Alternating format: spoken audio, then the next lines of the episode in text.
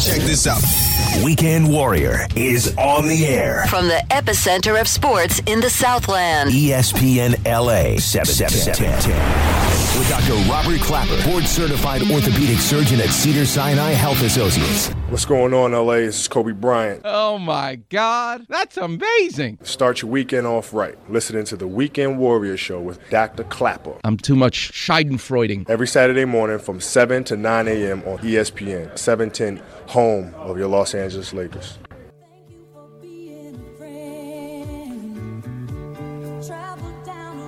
Welcome back, Weekend Warriors. Oh, am I excited to talk to my next guest.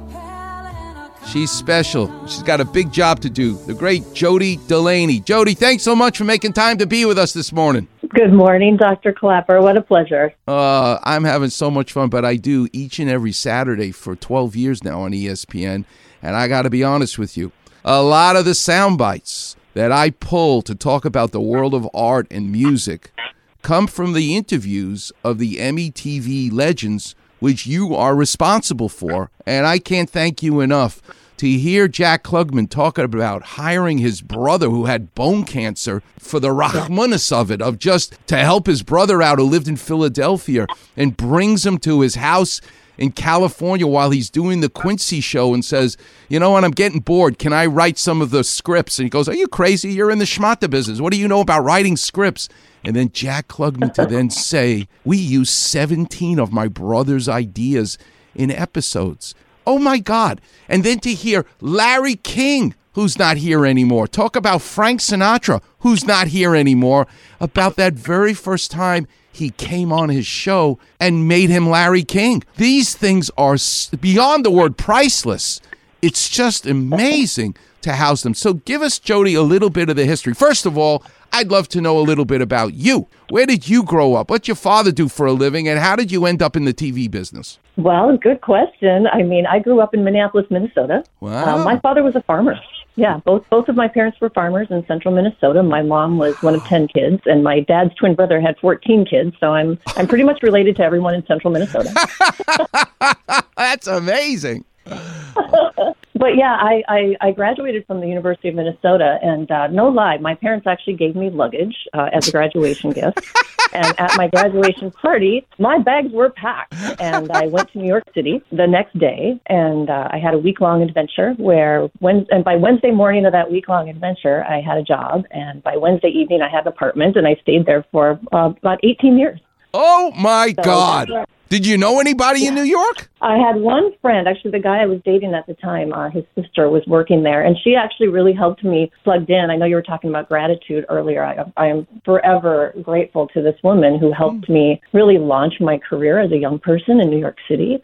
Um, and I eventually ended up in Peter Jennings' documentary unit at ABC News, and that was actually my first time getting familiar with archives, right? Because we did a project about the 20th century and um, we, we I, I started to have a connection to archives all over the world and really understanding the importance of them, uh, the importance of preserving them, which is actually a whole story unto itself. Um, because you can't, all these mediums that you record on can deteriorate. So anyway, I learned a lot, and it kind of, you know, just leading me up to where I am now. Um, it was a really great start just to learn about, you know, number one, the importance of storytelling. Um, and number two, right, keep keeping those um, in shape and in good condition so that people can learn from it for years to come. So I this is fascinating. You're, you're, forget about talking about Jack Klugman. You're more fascinating than, than any of these other people. You- What did you learn from an uncle, a grandparent in the world of farming that relates to what you do now, archiving the history of television? Well, isn't it interesting that your, I mean, the stories of the stories of your family, mm-hmm. right? They they stick with you forever. And when you mm-hmm. talk about gratitude, I know that my parents, they ended up they they eventually left farming. Um, you know, farming is a hard thing to do. I was I actually grew up in the city. My siblings were born uh, in northern Minnesota, and I grew up in Minneapolis. But I think the the stories that were shared from farming were really how you know sticking with it, right? Um, handling diversity, or, I mean adversity. I'm sorry, uh, being resilient. Um, and I think that a lot of these stories from our TV pioneers, I mean, they were inventing things as they went along, right? This archive goes all the way back to like what TV was invented. So, you know, it's how do you continue to innovate, you know, when things are hard? Um, how do you create things that you you can think of, but you can't really see them yet? Do you remember a so story guess- where the other farming family in the farm next door came and loaned your grandfather a tractor because his broke? Well, I'll, I mean, I don't know about a broke tractor, but I can tell you that it was complete community, Yeah. right? Really, really helping each other. My, um, I know that my parents' farm was next to my uncle's farm, who was a dairy farmer, and they were completely dependent on each other, right? Right, It's been- right. I think the biggest stories I heard, my mom used to make dinners, right, or lunches for, you know, 20 guys because they would all come and harvest together. And then they'd go to the next guy's house and har- help him harvest, you know, his Exactly. farm. So, I mean, it's, you know, it's very old school stuff, but that's, that's the way it worked and that's the way they grew up. So for Um, me, so that's what my family for me as a layperson listening to these archives that you preserve thank god you and your people do yeah it's about the the woman or the man who's getting that individual prize but i got to tell you after all these years of really listening carefully to what they're saying what they're getting their prize the ones that stand out to me the most is they're allowing us to go now behind the scenes and thank the people that actually make the TV that you who aren't getting the individual award. And that is what I think is really the beauty of what the Emmy is is the allowing us to get down the rabbit hole and see all the other creatures that are involved so that that person can get that individual award. What is it that you see most powerful in winning the Emmy?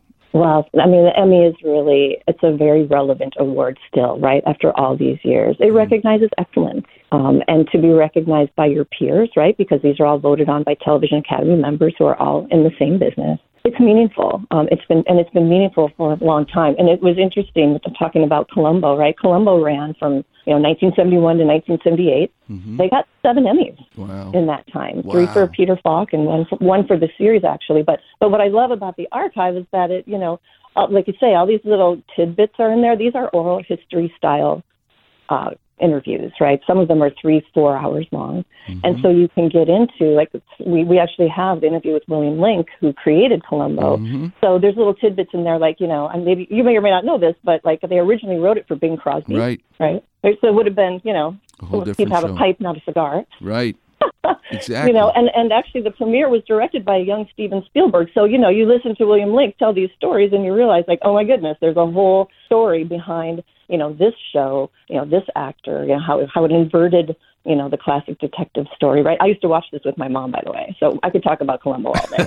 but um, but that is the beauty of this archive, right? It is it's like a buried treasure. And and just for your listeners, you can actually go to televisionacademy.com, you know, slash interviews, and and it's fully searchable. So you can actually search, you know, people who talk about Peter Falk, um, or you know, pretty much almost any moment in TV history. Um, and and even we even have people talking about Columbo who were co-stars, right? Like Tyne, Tyne Daly, Suzanne Pleshette, Cybill Shepherd, Angela Lansbury, like they all appeared in Columbo, and so you can go and find their interviews and hear them talk about their experience, you know, appearing as a guest star on Columbo. So yeah, it goes on and on and on. It's it's. Uh, I Well- feel like we're unburying a treasure right now. I have because I can multitask. While I'm talking to you, my Twitter is blowing up, and there's a listener named George Sands who tweeted me on November 5th, 1972, exactly one year after winning the fired game of their 33 straight. Five Lakers appeared on an episode of Columbo. Leroy Ellis, Keith Erickson, Jim McMillian, and Pat Riley. So there you go. They were actually on Columbo. So there's your connection to ESPN and this being the Laker station uh, for talking to you, Jody Delaney, about Emmy TVs and Columbo. So I just would love to pick your brain if that's okay, because I, you know, Michelangelo is dead 500 years. I can't talk to him, but I can talk to Jody Delaney about TV. In your opinion, as an expert, and you truly are, what what is a question that you ask that gets the most out of the director, the actor, the the Bochco that you're interviewing, the William Link? Tell me what it is that. First of all, do you have a favorite guest that that came out? Uh, on your TV, Emmy TV Legends, is you have a favorite one? And what kind of question brings out the best in these people? I just would love to know what you think. Well, I hate to play favorites, but I actually did. I got to conduct one of these interviews. I commandeered it from my team um, a couple years ago. I interviewed RuPaul, um, just because I really wanted to. I had met I had met RuPaul when he was younger, um, and it was just a really fun experience. And I will say there is a, there is one question um, that we absolutely ask everyone that I think is really relevant and interesting and gets a lot of great responses, and that is, what advice would you give to people coming into your area of the industry, right? Because this archive has it has directors, it has sound people, it has you know production designers. It's not just face talent; it's you know all, all levels of um, creation, right, for television. Um, but that usually gets a really interesting response, right? What so because a lot of our um, the people who use the archive are researchers, right? They're students. So you know, I mean, and so in your world, right? There's sports. We have some legendary sportscasters. So if there's a student who wants to study to be a sportscaster, for instance, they might go and they'll they'll hear Al, what Al Michaels has to say, you know, about what you should do if you want to become um, a sportscaster like him, right? We have Jim McKay, we have Bob Costas, we have Frank Gifford, Wow. right? Oh, Um, and and God. and Al actually, go ahead, actually Al, Al Michaels, if I may, I, that's one because maybe your listeners would be interested in that. He talks. It's so interesting. He talks about sportscasting as an art form, right? And the role of a good sportscaster, sort of like being in the flow of the game. And he says something like, you know, the game is a melody, and you provide the lyrics, and you know, think about that. It's really, it's it's absolutely fascinating Oh, to, gonna listen to their out. experiences, and yeah, it's cool. It's cool. Jody, can you stay on for another segment? We just take a break to pay some bills. Is that okay? I because I really want to ask you. I, I really want to pick your brain and take advantage because I want to play some of the Bochco soundbite and have you teach us why it is so. c- Can you stay on? Sure. Yeah. Okay. Love it. All right. The great Jody Delaney. I'm so happy to have her from Emmy TV Legends from the Television Academy. She's the executive director. What a treat. All right. Coming up next on the Weekend Warriors Show, we'll get back to talk to her. We'll take a break. You're listening to the one and only Weekend Warriors Show here on E 710 ESPN.